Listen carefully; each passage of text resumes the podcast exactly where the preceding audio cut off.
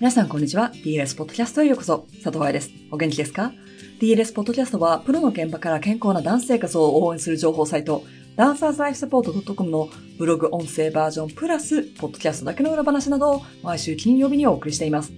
今日のポッドキャストは、ブログのピックアップではなく、6月1日にお送りしたメルマガの中身を一部、ポッドキャスト用に変更してご紹介しようと思います。5月15日のメルマガで第4冊目、上半身本の表紙、ポジション案を2つお送りしました。そして皆さんに投票してねとお願いしたら、多くの方々が返事をくれました。本当はメルマガで投票した後にインスタでもやろうと思っていたのですが、メルマガの時点で十分な結果が出たので、SNS では出来上がったバージョンだけアップすることにしました。投票してくださった皆さんのメールでも、男性が後ろに下がらないもの、男性がサポートしてる感が弱い方がいいんじゃないかというようなご意見があってとても嬉しかったです。だってみんなが一緒にこの本の裏テーマである生物に関係なくバレエの参考書エクササイズを学ぼうというコンセプトを真剣に考えてくれているという証拠だと思うから。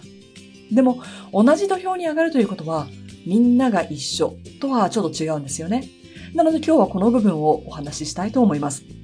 メルマガではイラストを使って説明したのですが、ポッドキャストでは画像が見られないから、できる限り言葉で説明していきますね。身長の違う3人がフェンス越しに野球を応援していると思ってください。身長が一番高い人は肩から上がフェンスより高いため何も問題なく野球の試合を見ることができます。身長が真ん中の人は頭とフェンスが同じ高さになってしまうためジャンプしないと野球場を見ることができません。身長が一番低い人はジャンプしても野球場の中身は見えません。この3人を使って平等と公平の違いを考えてみましょう。平等、みんな一緒。というバージョンはみんなに同じサイズの踏み台を一つ一つ渡すことです。みんなが同じものを同じ数受け取る。身長の一番高い人はもともと問題がなかったため、よりフェンスより頭が出っ張りました。身長が真ん中の人はさっきフェンスと頭が同じ高さだったため、踏み台のおかげで野球を見ることができます。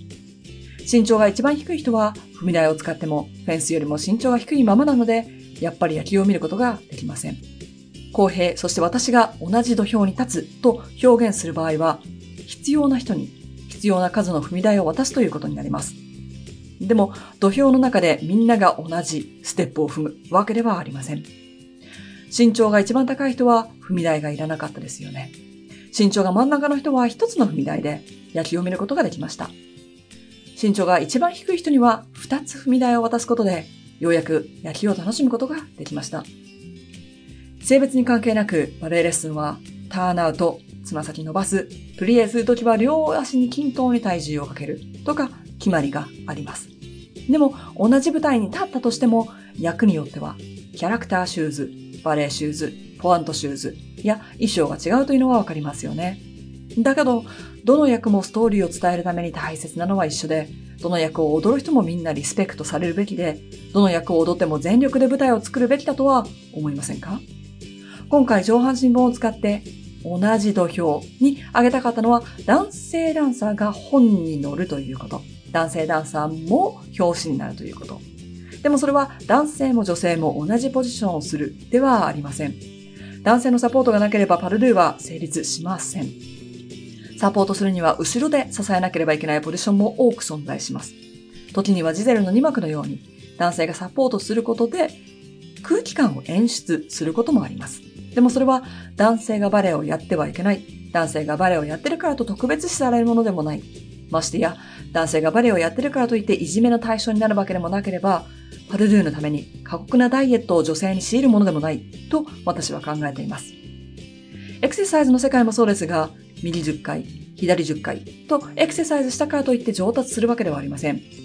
右が弱いから増やす。左は怪我から復帰しているから徐々に増やす。このバリエーションでは左ルベが多いからあえて増やす。など、最終的に先ほどお話しした同じ土俵に上がるという表現のように、踏み台の数を調整して結果がイーブンになることを目指します。という目線から本来なら著者としての私がすべきことは男性イラストだけの本を作ること。トゥール・アンレールなど男性のステップを例に出すこと。彼がという言葉で説明すること。で、女性イラストが圧倒的に多いバレエの参考書の世界をイーブンにすることなのですが、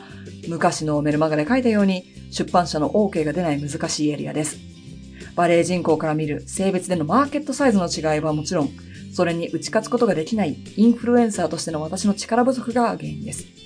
もちろんできたらその上に、ジェンダーレス、ボーダーレスなどのエレメントも取り入れることですよね。体型や年齢の違うイラストというのもありかもしれません。でもそれは今の私では難しい。だから今回4冊目の本ではダメでもお願いはしてみる。皆さんにメルマガを通じて声を集めてそれを伝えるという橋渡しをすることを徹底しました。今回の本の裏テーマでは生物を取り上げましたが、依然としてダンサーの中では情報の差という土俵もあります。DS をフォローしてくれている人たちにとってはある程度当たり前になっている人間の体を動かすんだから解剖学に沿ったレッスン。怪我予防や現在のバレエ界に求められるテクニックの強さを積み来るため、レッスンで足りない部分をエクササイズする。ストレッチの危険性を理解した上での柔軟性の本当の意味を考える。というものをコンクールの結果、変なお弁当とかエビデンスで間違ってると分かってるのにダイエットを推奨するなどの情報と、まずはね、一緒の土俵に上がらせるという仕事も私のパッションの一つです。だから2019年から1年、クララで連載を引き受けました。当初は、クララではこんなことが書いてありましたよとか、アイさんが言ってることとクララで書いてあることは全然違いますよなど、いろんな意見をもらいました。でも、ゴールはクララを変えることではなくて、同じ土俵に情報を載せること。もちろん連載のお客さんからの反応が良ければ、そのような情報への需要があると思ってくれるはずで、それが立証されたのが、連載後お話があった投手図で踊るための特集の担当でした。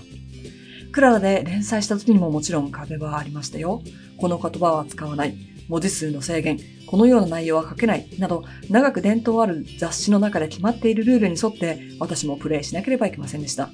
でも、その制限の中でも、クララという同じ土俵に情報を上げること。たとえそれが100%私の満足する形でなかったとしても、クララを手に取った人がこういう世界もあるんだと思ってくれること。若いダンサーたちや保護者がパラパラとページをめくる中で毎月目につくことで考える種を仕込むこと。それを考えて仕事をしていました。でもこれは私一人ではできないことです。皆さんがこのポッドキャストを聞いてくれているように、セミナーに参加してくれたり、応援 T シャツを買ってくれたり、そしてクララ連載中に声を送ってくれたおかげで、連載内容をまとめた単行本を発表することができるところまでやってこられました。今のところ発表は8月1日。くしくも DLS のお誕生日です。ただ、このポッドキャストは来日前に事前収録しているため、もしかしたら販売日に変更があるかもしれません。私のように情報を出す側にとって応援してくださる皆さんがいるということはとっても心強いんです。ダンサーがリングに上がるとき、私がコーナーで応援したいと思って DLS を続けてきました。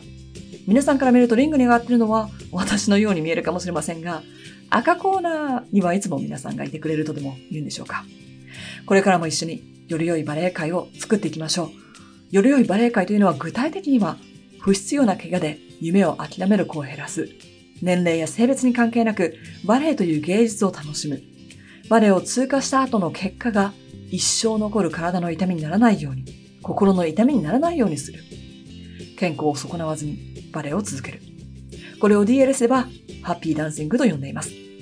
ということで、今週のポッドキャストはここまで。ハッピーダンシング、佐藤愛でした。